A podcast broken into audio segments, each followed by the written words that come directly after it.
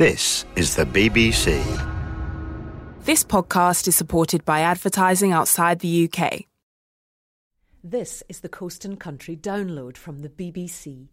You can find the terms and conditions on our website at www.bbc.co.uk forward slash radio 4. Today you can hear Open Country with me, Helen Mark. The North Antrim coast of Northern Ireland is a world famous destination. And on this week's Open Country, I'm going to explore it. And most people, when they come here to go to the Giant's Causeway, they go along the roadway. But we have a very special experience ahead of us because we're going to do it actually on the water, below the cliffs, along the sandy shores, and the rocky beaches that are here. It's going to be quite an experience all the more so because I'm going to have some wonderful company on this journey, not least with Robin Ruddock. We're starting here in Portrush. We're in the harbour. We're going to head out from here, Robin. How do you feel each time you head out into these waters? I love it. I love my, where I live. I've been living here for about 40 years and I'm learning every day. I'll take you along the coast. We can get into caves through sea arches. We can explore places that the normal tourist just doesn't get to see. We'll do it by kayak, and to get between locations, we'll use a, a, a boat to, to travel, but we'll, we'll launch off that boat and get into some absolutely marvellous, spectacular places. We'll see geology, we'll see bird life. We may be blessed with dolphins, with porpoises. Can't guarantee that. Seals, we have a really good chance of seals. Uh, and a whole variety of seabirds. You make it sound so good, you know. I don't think I'll mind even getting wet. Don't worry, I'll, I'll kit you up, I'll keep you dry. We've got some great company to go out with, haven't we, Robin? Down on the boat uh, home today, I've brought along some friends, really good company. Folks that'll give us the, the story, the inside story on a lot of these different aspects of the journey. Okay, Alan.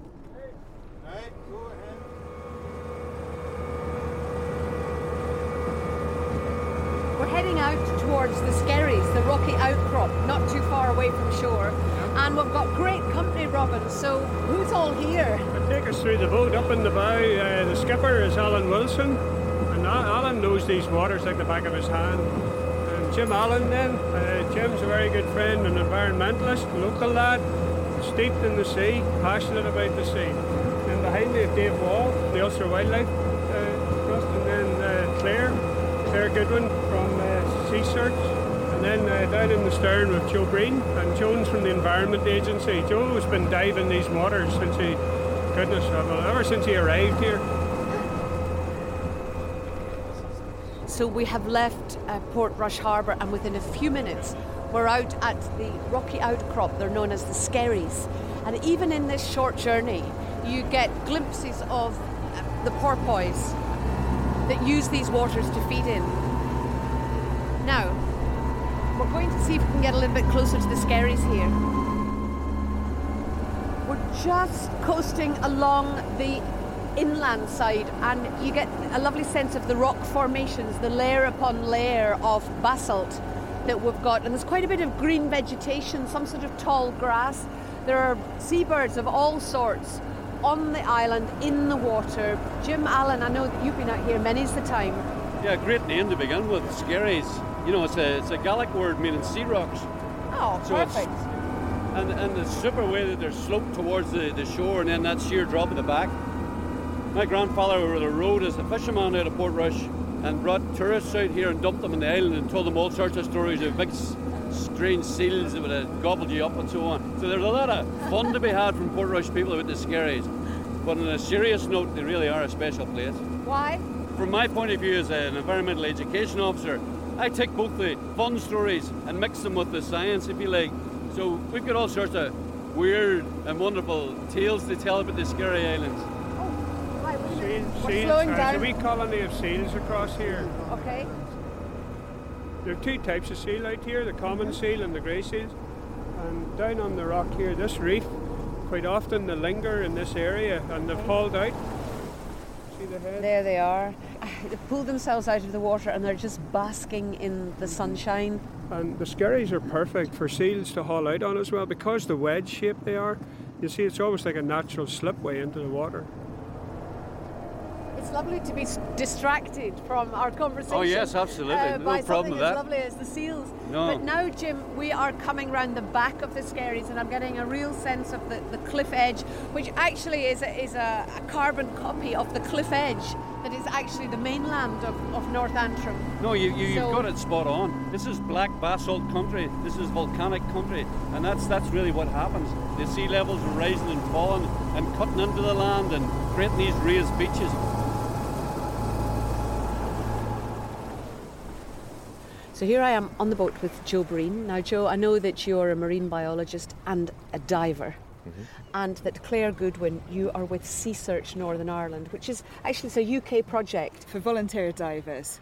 You both have this great love of diving. So could you begin to describe the experience that you have had beneath the waters here? Well, I probably started diving in Scouts 30 years ago, and three years ago, this section here was designated as a special area of conservation for its reefs and sandbanks, and interestingly enough, for harbour porpoise. And there's a chance that we could see them in and around the rocks here. There's a very good chance you can see it, you know, Right. hopefully. Keep your eyes peeled. Yeah. But what you were really interested in, both of you, is what lies beneath Mm. and what you discovered. When we started diving 30 years ago, you, we were trying to designate sites based on just single points of information, and it's very, very hard to get a, you know, the concept of what the, the undersea looks like. But we commissioned a seabed mapping survey about seven years ago now, and what it showed us was that the underwater landscape was as dramatic, as if not more dramatic, than what was above. And we discovered these fantastic underwater cliffs, 100, 130 metres vertically underwater. With sunken lagoons, which we just didn't know were there. Fantastic sand dunes, underwater sand dunes, 70 metres high, almost vertical, coming up to about 40 metres you know, from the surface. No one knew they were there until we did this survey. It was just a real eye opener to see it. Exciting that must Mm. have been for you to to mm. be there, and you, you physically saw it. Yep. We saw it through the pictures created by acoustic mapping. So uh-huh. we used sound because light doesn't penetrate in the water very well. So we had to use the latest technology, same technology used to search for oil and gas, and we've now brought it into marine biology. And, and the beauty was then we were able to get the likes of Sea Search and others to go to specific pieces of landscape mm. and describe what they see. And you did that, Claire. Yes, so Jay would ask us to go to particular places. We'd take our team of volunteer divers in and we record what we were seeing underwater. So we record the species and habitats that were there. And what were you seeing? Well, the Skerries is interesting because it's very different on the inside of the Skerries to on the outside. So this is more the more protected side. So we've got um, a seagrass bed just up there underwater. And on the outside, there's really nice rocky walls with sponges and all sorts of um, different things on them. What's it like when you're down there? What does it feel like? First time I ever dived the cliffs uh, north of Rathlin. These are submerged cliffs. They go down to about 175 metres. And they, they start off about 15 metres below sea level. And the first time I went over one, my stomach went into my mouth. It was a bit like going over the Grand Canyon in a helicopter. And I scurried back and literally held on to the edge of the rock because you're looking down and you know if you can't get your buoyancy right, there's only one way, and that's down. It's the closest thing you'll get to flying without wings or a parachute, particularly here in the North Atlantic where the waters are so clear. I can see on the surface with great currents mm. swirling round the, you know, the edges of the outcrops of rock and If, if you look at a map of Northern Ireland, you'll see where we are placed. We're influenced by the, the Gulf Stream, so we have a lot of warm water species coming up, but we're also influenced by the Arctic. So, really, the north coast of Northern Ireland is a meeting point between warm species and Gulf species and the Arctic species, and that's why we have such a big diversity here. But it also means we're very difficult diving conditions. The currents here are treacherous, you know, because you've got the whole of the Atlantic trying to get into the Irish Sea through the North Channel twice a day. so we really do have to time our dives. is this an ongoing thing for you? Will you be Oh. searching the seas around this coastline, you know, for years to come maybe? Oh, definitely. I mean, one of the really interesting things about the Skerry is Joe talked before about it being warmer water than the rest of the Northern Ireland coast. And for that reason, it's one of the first places we get any species that are coming in due to climate change. So we found in 2006, we found a species called the red blenny. Um, it's a fish. It's um, it's quite a cute fish actually. It's got little eyebrows that come above its eyes and point up. Um, and we found the first record of that in Northern Ireland here in 2006. But since with Sea Search volunteers, we found it in 2010 uh, around the Templemore wreck near Ballycastle, which is just a bit further up the coast. And we've also got a record from the Carrick-a-Rede rope bridge. Um, that was in 2011. So it is does appear to be moving its way around the coast. Species are changing, and, and it is a good way, as Claire said, you know, to get a good hands-on indication of what is happening by recording these species as they come and go. Because we're not only interested in what's coming, we're also interested in what species are disappearing. And, and certainly, if you, if you look at records in the Sea now, you can see certain fish species are disappearing completely. People have jumped very quickly to blame fishing industries. Others will say it's climate change. The important thing is we need to gather the evidence you know, to help inform that science, and that's what we do both as a department but also in partnership with the likes of Sea Search and volunteers. We're fascinated by the big creatures of the sea and we get them in, in the waters around here. David Wall is with Ulster Wildlife. This year, the Wildlife Trusts are promoting what we call the ocean giants, which is all the big stuff in the ocean, which ranges from basking sharks. This is the time of year we would expect basking sharks to start cropping up off the coast here. You're talking about the second biggest fish in the world. They grow up to 25 foot, maybe 30 foot long. The harbour porpoise are also here, and they're here all year round. They're they're resident. They have a local name, don't they? I suppose the most common one they're called is the puffing pig because if we had a harbour porpoise beside the boat here now, you'd just hear little pff, pff, as as they exhale. What else comes to use these waters along the North Antrim coast here? In addition to the harbour porpoise, we have the bottlenose dolphin, which would be our most frequently occurring dolphin species. We also get common dolphin off these shores. They're not very frequent, but they've been recorded from Runkerry Point and Portrush. We get minke whales here during the summer. And we've also, in the last few years, began recording humpback whales here in very small numbers, but with increasing regularity. Being the sea, it's a bit like fishing. Anything can show up and probably will. And just to sort of sort of conclude, why is it important that we as individuals or maybe the whole of the country recognise, understand what's happening in our seascape? The way I think about it is you've got to appreciate just how much we derive from the sea. Not just pleasure and appreciation, but also our fish and our physical enjoyment. But the sea is also important in controlling the climate. The sea is what absorbs the carbon dioxide, it's what regulates the air we breathe. So we, we have to protect the sea, everything that's in it, because ultimately we're going to be protecting ourselves. What we're going to do now is, is something very special. We're going to take a short journey in a sea kayak and Robin Ruddock is going to be in charge of this little expedition. And we're going to get into the kayak from the back of the boat that we're on. So just a little bit of a manoeuvre as I just climb very gently down into the kayak. And let go the it just sits very high on the water. And a little bit of a wobble there, but we're fine. I'll just slide you forward now, Helen, and I'll get in. Oh. It's beautiful conditions today. I mean, the sun is just lovely the way it's glistening on the surface of the sea. And we are, how far out from the shore would you say we were, Robin? Uh, we're a couple of hundred metres off the coast, and directly ahead is a beautiful cave system called the uh, Cathedral Caves. And we'll make our way away to the east then along this section of limestone. We'll head up towards Dunluce Castle. This is just absolutely spectacular. I just need a, a, sort of almost a few seconds to, to take it in because although I'm familiar with the North Antrim coastline, it's always been from the road. And here I am approaching it from the seaward side. And we're heading towards this coastline which has these great caves, obviously been carved out by hundreds of thousands of years of, of wave action. These rocks would have been formed, I think, around 250 million years ago. Now, for, for us in the kayak, th- these are magnificent conditions. It's very calm. Uh, the water is crystal clear. We have bird life skimming over the top of the water, heading off to their nests on the cliffs. I, I love this area because it's never the same one day to the next. I, I could paddle this, and I do often paddle this on a daily basis, and yet it is never the same. I mean, today are the best conditions. You've been blessed with a beautiful day. We have the sun. We're sitting in crystal clear water over sand, and when you get that combination, you could be in the tropics. I mean, it's just aquamarine. It's beautiful. We can see the bottom, you can see the ripple pattern on the seabed of the sand. And then ahead of us, now we're within about 15, 20 metres of the coast, you can see the, the beds of seaweed that are attached to the rocks that have broken off.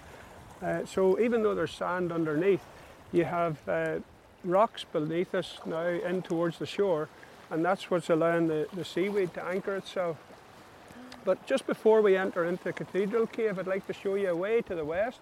You'll see caves on the beach, and those caves are some of the first caves settled by our first settlers in the whole of Ireland came in from Scotland and landed on this coast. And they thought they were in heaven. They came in, there was accommodation. There's actually a stream below the, the house with the red roof, so they had fresh water at their doorstep.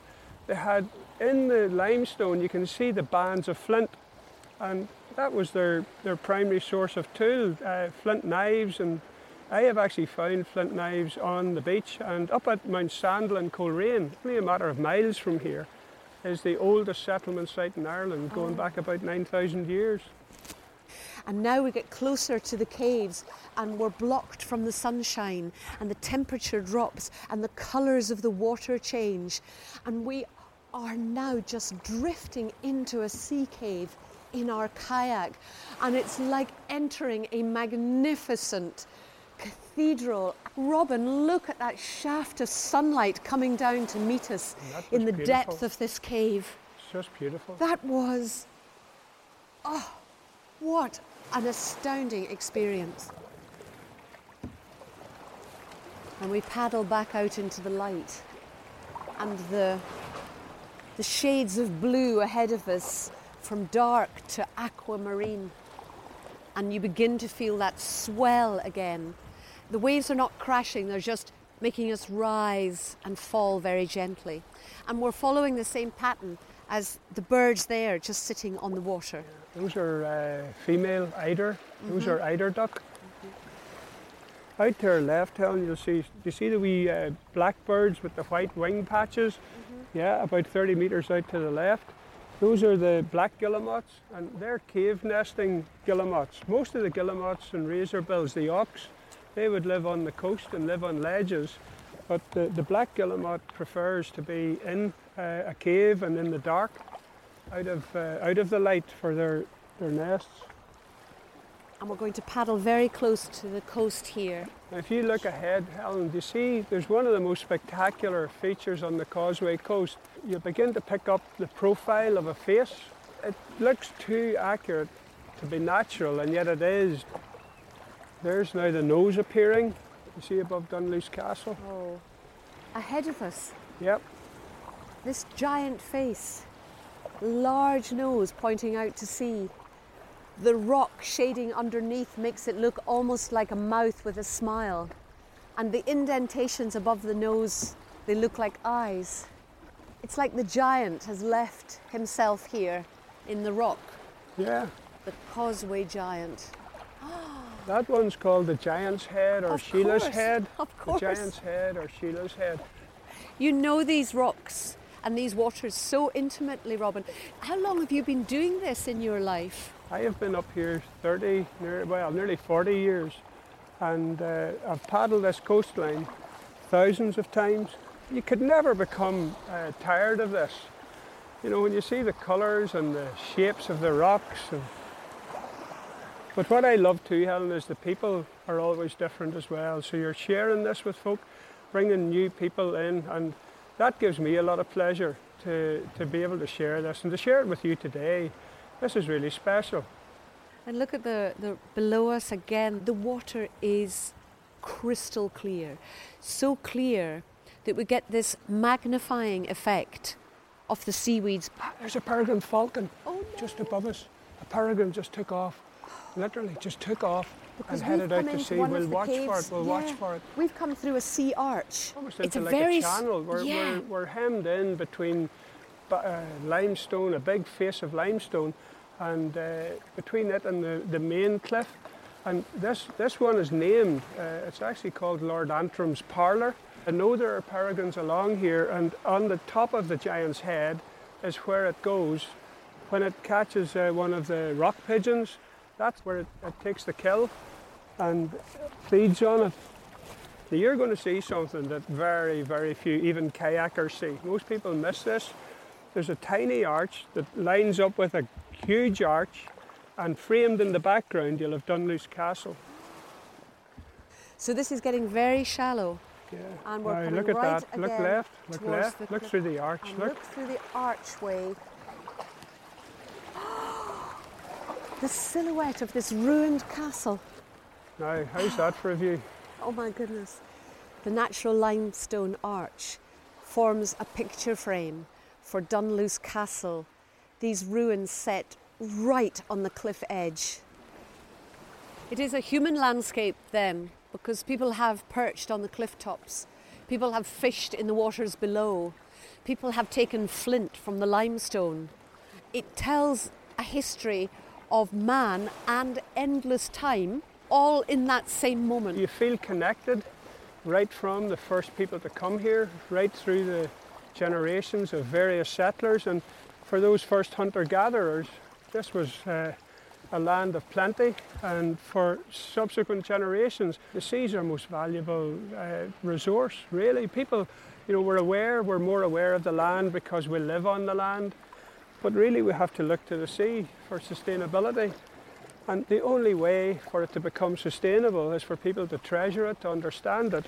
And for me, again, how can you do it any better than this?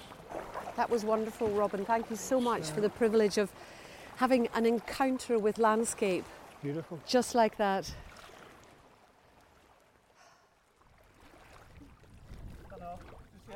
There's somebody on the far side of the rock pool.